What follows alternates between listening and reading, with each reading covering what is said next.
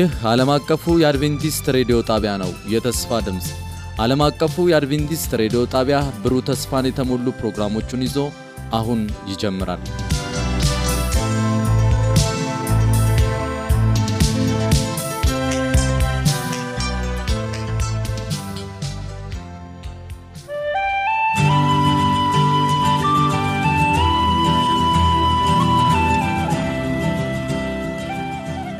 እንደምን ሰነበታችሁ ውድ አድማጮቻችን። ይህ ዓለም አቀፉ የአድቬንቲስት ሬዲዮ የአማርኛ ቋንቋ ስርጭታችን ነው። ውድ አድማጮቻችን ሳምንታዊ የመጽሐፍ ቅዱስ ጥናታችንን ዛሬም ይዘን ቀርበናል። አብረውኝ የሚወያዩትን ላስተዋወቃችሁና ወደ ጥናታችን እንገባለን። ዶክተር አማኑኤል እንዲሁም ወንድሜ ሙላት እንዲሁም በቴክኒክ ቁጥጥሩ እህታችን አምሳል ከበደ አብራን የምትቆይ ሲሆን እኔም በውይይቱ አብራችሁ የምቆየው ወንድማችሁ ሙሉ እሆናለሁ። ውድ አድማጮቻችን የዛሬውን የመግቢያ ጥቅሳችንን ላንብብና ወንድማችን ዶክተር አማኑኤል ጸሎት ያደርግልናል። ሙሴም በምድረ በዳ እባብን እንደሰቀለ እንዲሁ በእርሱ የሚያምን ሁሉ የዘላለም ሕይወት እንዲኖረው እንጂ እንዳይጠፋ የሰው ልጅ ይሰቀል ይገባዋል ይላል። ዮሐንስ 3 14ና 15 ያነበብኩት። ዶክተር አጭር ጸሎት ታደርግልናለን። እግዚአብሔር አምላካችንና አባታችን በዚህ ጊዜና ሰዓት በፊት እንድንገኝ ስለፈቀድክ እናመሰግንሃለን። ደግሞ ሕያው ቃልን ይኸው ልንከፍታለን። የቃልህ ደራሲ የሆንክ እንድታስተምረን እንጸልያለን። ከእኛ ጋር እንዲሁም ከሚያድምጡን ጋር ሁሉ በተለየ ሁኔታ እንድታጅብ እንጸልያለን። በጌታ በኢየሱስ አሜን። እግዚአብሔር ይስጥልኝ። ውድ አድማጮቻችን እንግዲህ የገባሁትን ሀሳብ እርሱ ሞተልን በሚል ርዕስ ነው ዛሬ የምናጠናው።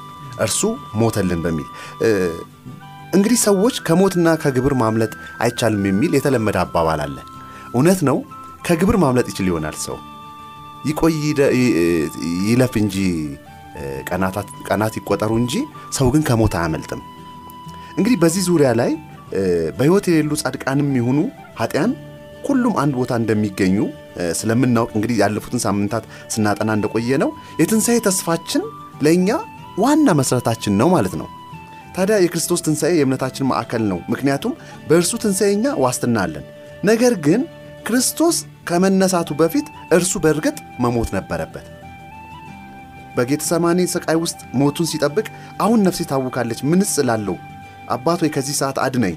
ነገር ግን ለዚህ ዓላማ ወደዚህ ሰዓት መጣው ያለው ለዚህም ነበር። በጣም የሚከብድ ሞትን ተለማምዶ ነበር ኢየሱስ።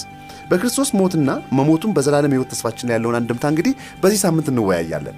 ታዲያ ትልቁ መነሻ ሐሳባችን ወደ ወንድሜ ሙላት ስመጣ ይህ በራእይ 138 ላይ የተነሳ ሐሳብ ወይም በሐዋርያ ሥራ 2 23 ላይ በአንደኛ ጴጥሮስ 1 1920 ላይ የተነሱትን ሐሳብ የሚያጠቃልል ሐሳብ ነው። ያ ምንድን ነው? ዓለም ከተፈጠረ ጀምሮ የታረደው በግ ዓለም ከተፈጠረ ጀምሮ የሚለውን ሐሳብ እንዴት ታየዋለህ? እንግዲህ የክርስቶስ ኢየሱስ መሞት ድንገተኛ አይደለም። በመለኮት በመለኮት ሐሳብ ውስጥ ከዘላለም በፊት የነበረ ነው። ነገሮች ወደ መኖር ከመምጣታቸው በፊት እግዚአብሔር የሰው ልጆች ቢወድቁ አይደል ፍጥረት ቢወድቅ እግዚአብሔር ሊታደግ እቅድ ነበረው። ድንገተኛ አይደለም። ምክንያቱም አሁን ያነበብከው ጥቅስ ሲነግረን ምን ይላል? ዓለም ከተፈጠረ ጀምሮ በታረደው በግ የታረደው በግ አለ። ይህ ግን እየነገረን ያለው እግዚአብሔር በእቅዱ ውስጥ የመዳን የመዳን እቅድ ነበረ በመጀመሪያ የሚለውን ነገር ይነግረናል። ይህን የሚያጸናልን ቅድም ያነሳው ጥቅስ ነው የሐዋርያ ሥራ ምዕራፍ 2 ቁጥር 23 እግዚአብሔር በጥንት ውሳኔውና በቀደመው እውቀቱ ይህን ሰው አሳልፎ በእጃችሁ ሰጣችሁ። ክርስቶስ ኢየሱስን ነው እያወራ ያለው። እናንተም በክፉ ሰዎች እጅ ሰቅላችሁ ምን አረጋችሁት? ገደላችሁት። ስለዚህ እግዚአብሔር እግዚአብሔር ሁሉን አዋቂ ነው አይደል?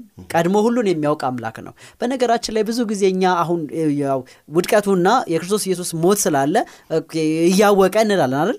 ነገር ግን እኮ የሚያውቀው እኮ አለመሳታቸውንም ጭምር ነበር። ሉሲፈር አው ፈጠረው አይደል? ሉሲፈር ባይወድቅ ኖሮ የሚኖረውንም ህይወት ማን ያውቃል? እግዚአብሔር ያውቃል። እኛ ስለወደቀ ስለ ሉሲፈር ስለምናወራ ነው። ነገር ግን እግዚአብሔር ሁሉን የሚያውቅ አምላክ ኃጢአት ወደዚህ ምድር ቢመጣ ሉሲፈርን ቢወድቅ እና የመጣውን የመጣውን እያንዳንዱን ችግር ወዲያው አይደለም መፍትሄ አበጅቶ ሊያስተካክለው የፈለገው ከዓለም ሳይፈጠር በፊት እግዚአብሔር የደህንነትን እቅድ ምን አድርጓል? ዘርግቷል የሚለውን ሀሳብ ይነግረናል። ስለዚህ ለዛ ነው በዘፍጥረት ምዕራፍ ከዛ በኋላ በየዘመናቱ ክርስቶስ ኢየሱስ እንደሚሞት በመስዋዕቶቹ ምን ይደረግ ነበር? ቀድሞ ይነገር ነበር ቀድሞ ይታይ ነበር። ምሳሌ የሆኑት ነገሮች ሁሉ ለክርስቶስ ኢየሱስ መሞት ለእውነተኛው በቃር እግዚአብሔር ያዘጋጀው መስዋዕት የሚናገሩትን ነገር አስቀድሞ ይናገር ነበር። ዘፍጥረት ምዕራፍ ሶስትን ሁሌ ምን አነሰዋለን ቁጥር 15 ላይ አለ ሀያ አንደኛውም ቁጥር እግዚአብሔር አምላክ አዳምና ሔዋን ከኤደን ገነት ሲያስወጣ ምን አለበሳቸው ይላል? አይደል የስ አይደል? ቆዳን አለበሳቸው። ቁርበትን አለበሳቸው። አርዶ ማለት ነው። ስለዚህ እግዚአብሔር የደህንነትን እቅድ ከዘመናት በፊት ምን አድርጎ ነበር? አስቀምጦ ነበር። ያም በክርስቶስ ኢየሱስ መስቀል እውን ሆነ ማለት ነው። ጊዜን ጠብቆ። ስለዚህ አዎ የእግዚአብሔር የማዳን እቅድ ከዘላለም በፊት የነበረ ነው ለማለት ነው። እግዚአብሔር ይስጥልኝ ሙላት። በነገራችን ላይ ውድ አድማጮቻችን አሁን ሙላት ያለውን ሀሳብ እግዚአብሔር ድንገቴ ሲወድቁ አይደለም ምን ይሻለኛል ብሎ መፍትሄ ያመጣው? ይሄ ጥንት በእግዚአብሔር ሀሳብ ውስጥ የነበረ እቅድ ነው። ቅድም እንዳልከው ሁሉን አዋቂ የሆነ እግዚአብሔር። ቀጥታ ወደ ዶክተር ልምጣ። ዶክተር ታዲያ እንግዲህ በሰዓቱ ልክ የፍጻሜው ጊዜ ሲደርስ አዳኝ ተወለደ። ከዛም አላማው ምን ነበር? ወደዚህ ወደ ቅድም እንዳልነው ለትንሣኤ ሞት መቅደም አለበት። ስለዚህ ወደዛ እየሄደ ነው። ነገር ግን ደቀ መዛሙርቱ በተደጋጋሚ መሲሁ መከራና ሞት እንደሚደርስበት ሲናገር ሲያስተውሉት አናይም። እንደውም በማቴዎስ 16 21 እስከ 23 ያለው ሐሳብ ላይ ከዚያን ቀን ጀምሮ ኢየሱስ ወደ ኢየሩሳሌም ይሄድ ዘንድ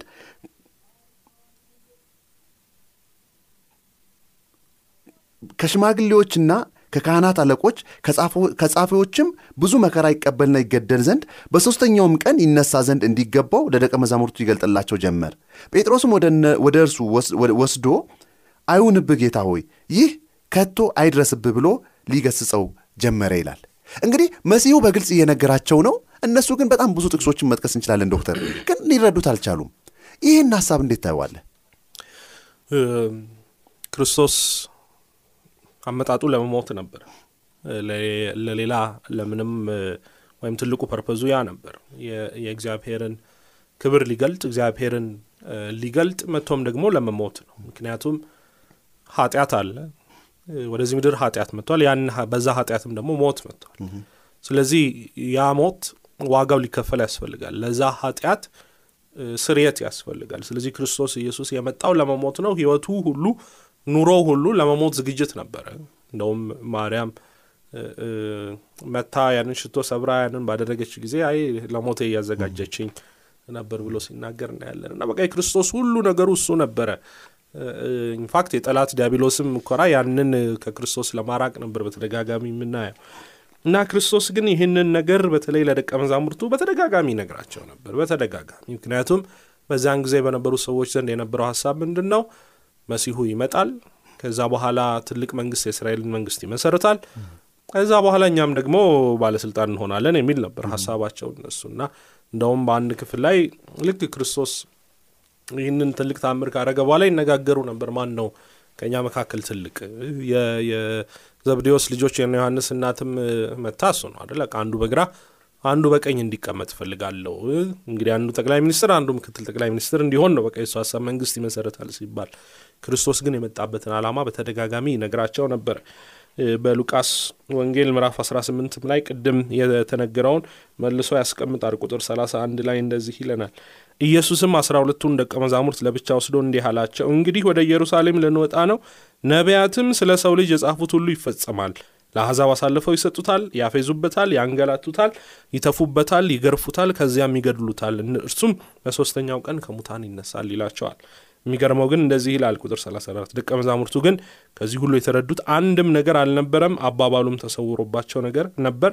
ስለምን እንደተናገረ አላወቁም እና ረጅም ዘመን የያዙት ሀሳብና ጽንሰ ሀሳብ ይህንን የነገሮች ሁሉ ማዕከል የሆነውን የክርስቶስን ሞት እንኳን ከአእምሯቸው ውስጥ በተደጋጋሚ ወስደው ነበር። ክርስቶስ በግልጽ ነው የተናገረው ማለት በምሳሌ ሁሉ አልተናገረም።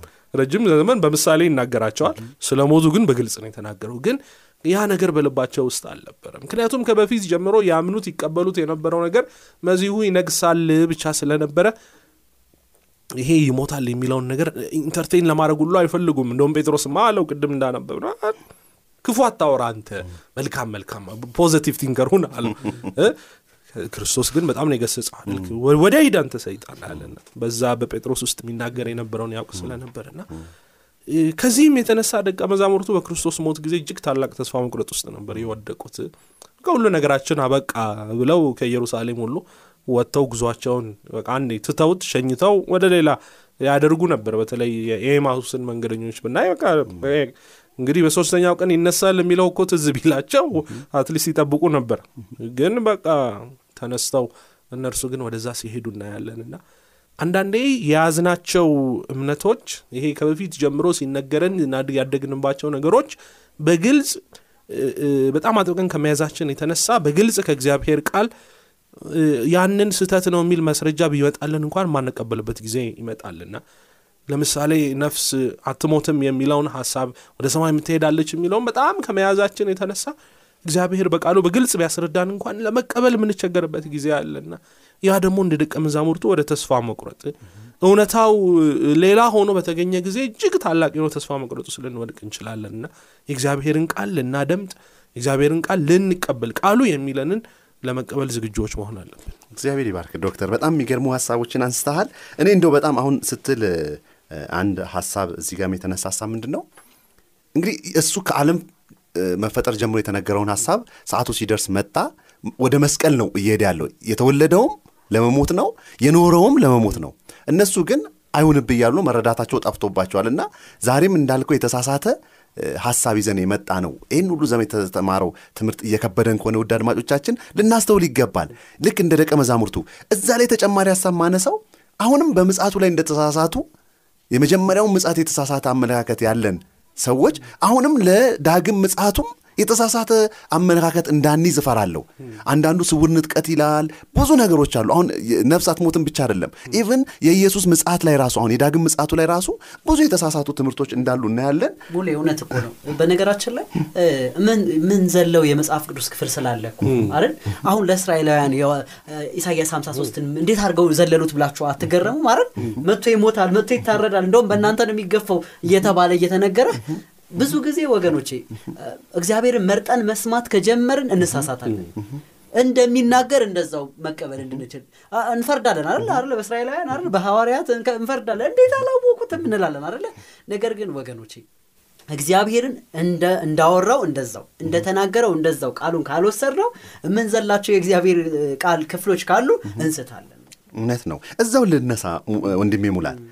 ተፈጸማለ ኢየሱስ እንግዲህ እነሱ አልተረዱትም ነበር። እንደውም አሁን ዶክተር ያነሳው ሀሳብ ራሱ በጣም ገርሞ ወደ መንገደኞችን ራሱ ብናይ ይህን ተስፋ ቃል በመርሳታቸው ወደ መጡበት ተመለሱ እኮ ነው የሚለው። ከኢየሩሳሌም ወደ ዝቅታ ነው እየሄዱ ያሉት። ተፈጸመ ግን አለ። ምንድን የተፈጸመው? አው ቅድም ስንነሳ ስትጠይቀን አስተውለን ከሆነ አስቡት እንግዲህ ለዘመናት ይጠበቅ የነበረ አንድ ጉዳይ አለ። አይደል ኃጢአት ወደ ምድር ገብቷል። አመፅም እጅግ እንደውም እንደው የውሃ ጥፋት ራሱ እኮ መጥቶ አልፏል በምድር ላይ ያሉ ሰዎች ሁሉም መዳን የማይፈልጉ ሆነዋል። እግዚአብሔር ግን እቅዱን ጠብቆ ልጁን መስቀል ላይ ኃጢአት አደረገው። ክርስቶስ ኢየሱስ የተሰቃየውን ስቃይ ማንም አልተሰቃየ እየቻላችሁ መስቀል ላይ መሆን እየቻላችሁ አለመሞት እየቻላችሁ ለመሞት መፍቀድ ሌላ ሌላ ነገር ነው። አይደል? መድኃኒቱ እያለ አይደል? ዶክተር አሁን ሀኪም ነው አይደል? የሚድንበትን መድኃኒት እያወቀው ቁጭ አድርጎት አለመውጋት ይቻላል አይደል? ልትሞት ነው ልትሞት ስለሆነ የትኛው ትጠቀማለ ነገር ግን ክርስቶስ ኢየሱስ ለነዛ ለሚያሾፉበት ካህናት ድንገት እንኳ አይደል? ድንገት ይመለሱ ይሆናል አይደል ለዛ ላሾፉበትና የሸዋ አክሊል ላረጉበት ወታደሮች ማሳየት ይችል ነበረ ክርስቶስ ኢየሱስ ከምን ላይ ወርዶ? ከመስቀል ላይ ወርዶ? አዎ እናምንበት ነበር ነው የሚሉት ግን ከጀርባቸው ያለው ቅድም እንደ ጴጥሮስ ሁሉ ከጀርባቸው ያለው ማን ነበር? ሰይጣን ሉሲፈር። ምክንያቱም ክርስቶስ የመጣው ኃጢአተኞችን ሁሉ ሊያድን እንደሆነ ይታወቃል። ክርስቶስ ኢየሱስ ቢወርድ ኖሮ አይደል? ኃጢአት ይሆንበት ነበር አንደኛ ኃጢአት ይሆንበት ነበር normally ኃጢአት እኮ እሱ አልሰራ ማለት ወደ አባቱ መሄድ ይችል ይሆናል ነገር ግን ራስ ወዳድነትን. ያንጸባርቅ ነበር። ያነግስ ነበረ። ነገር ግን እኮ ህጉ እኮ proof ያደርግለታል አይደል? ኃጢአት የለበትም። ኃጢአት የምትሞታ የምትሰራ ነፍስ ነች። ምን ማድረግ ያለባት? ዘላለማዊ ሞት መሞት ያለባት። ክርስቶስ ኢየሱስ ግን ለኃጢአተኞች ለማይቀበሉት ኃጢአተኞች እንኳን ለመሞት ምን ነበር ዝግጁ ነበር። ይህ ግን የዘ- የዘመናት ተጋድሎ ነው። ክርስቶስ ኢየሱስ ተፈጸመ ያለው ያንን ስቃዩ ስቃይ አበቃ አይደለም እያለ ያለው ነገር ግን ለዘመናት ሲጠበቀው የነበረው የእግዚአብሔር እቅድ እውነትም ተፈጸመ። ኃጢአተኛው አመለጠ። እነዛ ለዘመናት ሁሉ የታረዱት እንስሶች አይደል ይወክሉት የነበረው? ዋናው በግ ምን ታረገ? ማን አረገ? ታረደ። እንደውም ዕብራውያን ይነግረናል አይደል ይህንን በጭራሽ የ- የእነዛን ሰዎች ኃጢአት የእንስሳት ደም ሊያደርገው አይችልም፣ ሊያነጻው አይችልም። እንደውም አይምሯቸውን አያነጻውም ይላል። እንደውም በደለኝነታቸውን ነው የሚያስታውሳቸው አይደል? ክርስቶስ ኢየሱስ ግን እውነተኛው የእግዚአብሔር በግ ኃጢአትን ሁሉ የሚያነጻው እርሱ እውነትም የመስዋዕቱ በግ ሆኖ ታረደ። የሚያነጻው ደም እውነትን ፈሰሰ። ህይወቱን ለሚሞቱ ሟች ሰዎች ምን አድርጎ ሰጠ? አሳልፎ ሰጠ። እውነትም የዘመናት ሁሉ እቅድ በክርስቶስ ኢየሱስ ቃል ተደመደመ ተፈጸመ በማለት ማለት አሜን። እግዚአብሔር ባርክ ወንድሜ ሙላት። ዮሐንስ ወንጌል 19 ከአንድ እስከ 30 ባለው ውድ አድማጮቻችን እንደሚል ሀሳብ ከዚያም በኋላ ኢየሱስ አሁን ሁሉ እንደተፈጸመ አውቆ ይላል ሁሉ እንደተፈጸመ አውቆ የመጽሐፉ ቃል ይፈጸም ዘንድ ተጠማሁ አለ ይላል። ከዛ በኋላ አሁን ያልነው ተፈጸመ አለ። ያ የተጻፈው ተፈጸመ። ወደ ዶክተር ልምጣ። ዶክተር እንግዲህ ዮሐንስ 3 14 እና 18 እ፣ ከ14 እስከ 18 ያለውንና ሮሜ 6 ቁጥር 23 ላይ ያሉ ሀሳቦች ላይ ነው ምጠይቅህ። እርሱ ስለ እኛ ሞተ ምን ማለት ነው? እንግዲህ ይሄ የክርስትና ህይወት ማዕከል ነው። ክርስቶስ ኢየሱስ የኃጢአታችንን ዋጋ ከፈለ በህይወት እንዳንኖር ወደ ሞት የሚያመጣው ያ ኃጢአት ነው። ህጉ ሁልጊዜ የሚጠይቃቸው ሁለት ጥያቄዎች አሉ። እኔ የነገርኩህን ነገር በሙሉ ሙሉ በሙሉ መቀበል አለብህ። በህይወት ልትኖር ህይወትን ልታይ የምትወድ ከሆነ መፈጸም አለብህ። መቀበል ብቻ ማለት መፈጸም አለብህ ይለናል። ደግሞም ህጉ እንደዚህ ይላል፣ ኃጢአትን የምትሰራ ነፍስ እርሷ ምን ታደርጋለች? ትሞታለች። ይላል። ስለዚህ ይህንን ሁለቱን ነገሮች መሟላት አለባቸው። ሰዎች ከሞት ዝም ብለው መነሳት አይችሉም። ምክንያቱም ሞት መውጊያ የተባለው ኃጢአት ራሱ ስለሆነ ማለት ነው። ምክንያቱም ኃጢአት ነው ወደ ሞት የሚያምራው። የኃጢአቱ ደሞዝ የኃጢአት consequence ውጤቱ ነው። ስለዚህ እነዚህን ነገሮች ድል ማድረግ መደረግ ነበረባቸው እና ለዚህም ነው ክርስቶስ ኢየሱስ በመስቀል ላይ እነዚህን ሁሉ ነገሮች የጨረሰው። ደስ የሚለው እነዚህን ሁሉ ነገሮች ደግሞ ያደረገው ለእኔና ለእናንተ ነው። ለሌላ እንዲሁ አይደለም ክርስቶስ የመጣው ነገር ግን ለሰው ልጆች ነው የመጣው። እንግዲህ ያልወደቁ ብዙ አካላት እንዳሉ መጽሐፍ ቅዱስ ይናገራል። የእግዚአብሔር ልጆች ይላቸዋል። እንግዲህ መላእክቱን ይሁን ሌላ ፍጥረት ይኑረውም ባናውቅም ግን እግዚአብሔር አምላክ መፍጠር የሚሳነው አልነበር። እኛ ስንጠፋ ስንሞት ወዲያው አይ ይሄማ አምጿል ብሎ ሌላ አዲስን ዝርያ መፍጠር ይችል ነበር እግዚአብሔር። ነገር ግን ያን አላደረገም። የእኛን ኃጢአት ወስዶ የእኛን ሞት ሞቶ ክርስቶስ ኢየሱስ እኛን ከኃጢአት እነዚሁም ከሞት ነፃ እንዳወጣን እናያለን። ለዚህ ነው ዮሐንስ እንደዚህ አለው፣ የዓለምን ኃጢአት የሚያስወግድ የእግዚአብሔር በግ አለው። ገና ጠቁሞ እንዳየው ማለት የዓለምን ኃጢአት ያንን ኃጢአት ተሸክሞ ለዛ ኃጢአት መፍትሄ የሚያመጣ ያንን ኃጢአት የሚያስተሰረይ ያንን ኃጢአት የሚያስወግድ ክርስቶስ እንደሆነ ከዛ ላይ እናያለን። በዮሐንስ ወንጌል ምዕራፍ 3 ቁጥር 16 ላይ ምንወደው ጥቅስ እንደዚህ ይላል፣ በእርሱ የሚያምን ሁሉ የዘላለም ሕይወት እንዲኖረው እንጂ እንዳይጠፋ እግዚአብሔር አንድያ ልጁን እስከ መስጠት ድረስ ዓለምን እንዲሁ ወደዋልና ብሎ ይህንን ደስ የሚያሰኝ ጥቅስ ይነግረዋል። በቃ እንዲሁ ስለወደደ አለ ስለወደደ እግዚአብሔር አንድ ልጁን ለእኔና ለእናንተ አሳልፎ ሰጥቷል። ስለዚህ የዘላለም ሕይወት የምንፈልግ ከሆነ ከዚህ ኃጢአት ኃጢአት ካመጣው ነገር ነፃ መውጣት የምንፈልግ ከሆነ ሌላ የለም። በመስቀል ላይ በተጠናቀቀው በተፈጸመው በክርስቶስ ስራ ማመን ነው። የመጣልን የቀረበልን ጥያቄ ይህ ነው። ምክንያቱም እርሱ የሞተው ለእኔና ለእናንተ ስለሆነ ነው።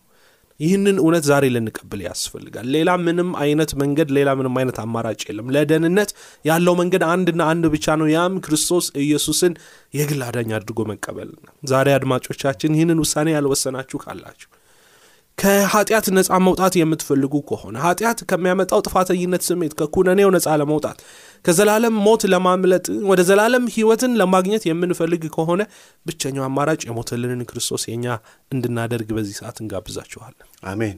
ዶክተር እግዚአብሔር ይባርክህ እንደውም ምን ይላል? ዕብራውያን 10 10 ላይ አንድ ጊዜ ለሁሉ ሞተ። በጣም የሚገርም ሀሳብ አለ። አንድ ሰው ቢቀር ሁሉም እግዚአብሔርን አምኖ አንድ ሰው ቢቀር ክርስቶስ ለዛ ሰው ይሞታል። የእግዚአብሔር ፍቅር የዚህን ያህል ነው። ደግሞም አስደናቂው ንጽጽር ለመረዳት አስቸጋሪ ነው። እኛ የሚገባንን እሱ ወሰደ። የእግዚአብሔር ልጅ እጅግ በተዋረደ መንገድ ለእኛና ለአጽናፈ ሰማይ ትልቅና እጅግ የከበረ ድልን ተቀዳጀ። ወንድሜ ሙላት ታዲያ ይህን ድል የተቀናጀው ይሄ የመስቀሉ ትርጉም ምንድን ነው አው አንደኛ ቆሮንቶስ ምዕራፍ አንድ እንደዚህ ይላል የመስቀሉ ቃል ለሚጠፉት ሞኝነት ነው። ለእኛ ለምንድን ነው ግን የእግዚአብሔር ኃይል ነው? ወረድ ብዬ ሳነበው ከእግዚአብሔር ጥበብ የተነሳ አለም በገዛ ጥበቧ እግዚአብሔርን ማወቅ ስለተሳናት በስብከት ሞኝነት የሚያምኑትን ያድን ዘንድ የእግዚአብሔር በጎ ፈቃድ ሆነ። አሁንም ወረድ ብዬ ላንብብ። 23ተኛው ቁጥር እኛ ግን የተሰቀለውን ክርስቶስን ምን እናደርጋለን? እንሰብካለን። ይህም ለአይሁድ መሰናክል ለአሕዛብ ደግሞ ሞኝነት ነው። 24ተኛው ቁጥር እግዚአብሔር ለጠራቸው ግን እግዚአብሔር ለጠራን ግን አይደል? አይሁድ ሆኑ ግሪኮች ክርስቶስ የእግዚአብሔር ኃይል የእግዚአብሔርም ጥበብ ነው። አሜን? ስለዚህ ወገኖች ይሄ ሌቦች የሚሰቀሉበት መስቀል አይደለም ዋናው መሀል ያለውን መስቀል ልዩነት ልዩ የሚያደርገው ምንድን ነው የተሰቀለበት። ማን ተሰቀለ ነው? ማን የተሰቀለበት? ብዙዎች ተሰቅለዋል እኮ አይደል? በሮማውያን አስቀያሚ የቅጣት መንገድ ምን አድርገዋል? ተሰቅለዋል። ከክርስቶስ ኢየሱስ ጋር ሁለቱ ተሰቅለዋል። ወንበዴዎች ተብሎ። ከወንበዴዎች ጋር ግን የተቆጠረው እርሱ ግን ወንበዴ አልነበረም። እርሱ ግን ኃጢአተኛ አልነበረም። በአንዳች ምን አልነበረበትም? ነቁጣ አልነበረበትም። ወገኖቼ በጣም የሚገርመውን ነገር እናስተውል የዕብራውያን ምዕራፍ አንድ ሲጀምር የሚነግረን ነገር በቃሉ ኃይል ምን አድርጎ ይዞ አለማትን ምን አድርጓል? ደግፎ። ይዟል። ወገኖቼ የእኛን ኃጢአት የከበደው አለማትን መሸከም አልነበረም ክርስቶስ ኢየሱስ አይደል? ደግፎ መያዝ ይችል ነበር። የእኛ ኃጢአት ግን በጌቴ ሰማኒ ምን አረገው አሰቃየው አይደል? ደግሞም በዛ መስቀል ላይ አይደል? የተተወ እስኪሆን ድረስ አይደል? የተተወ የተጠላ ሆኖ።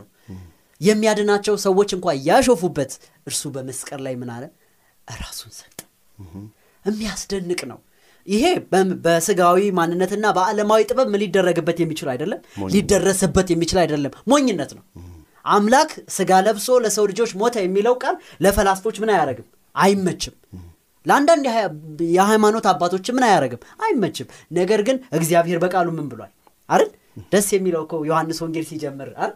ክርስቶስ ኢየሱስን ሲገልጽ ቃል ማን ነበረ? እግዚአብሔር ነበረ ስለዚህ ቃል ስጋ ምን አደረገ? ለበሰ። በመካከላችንም አደረ።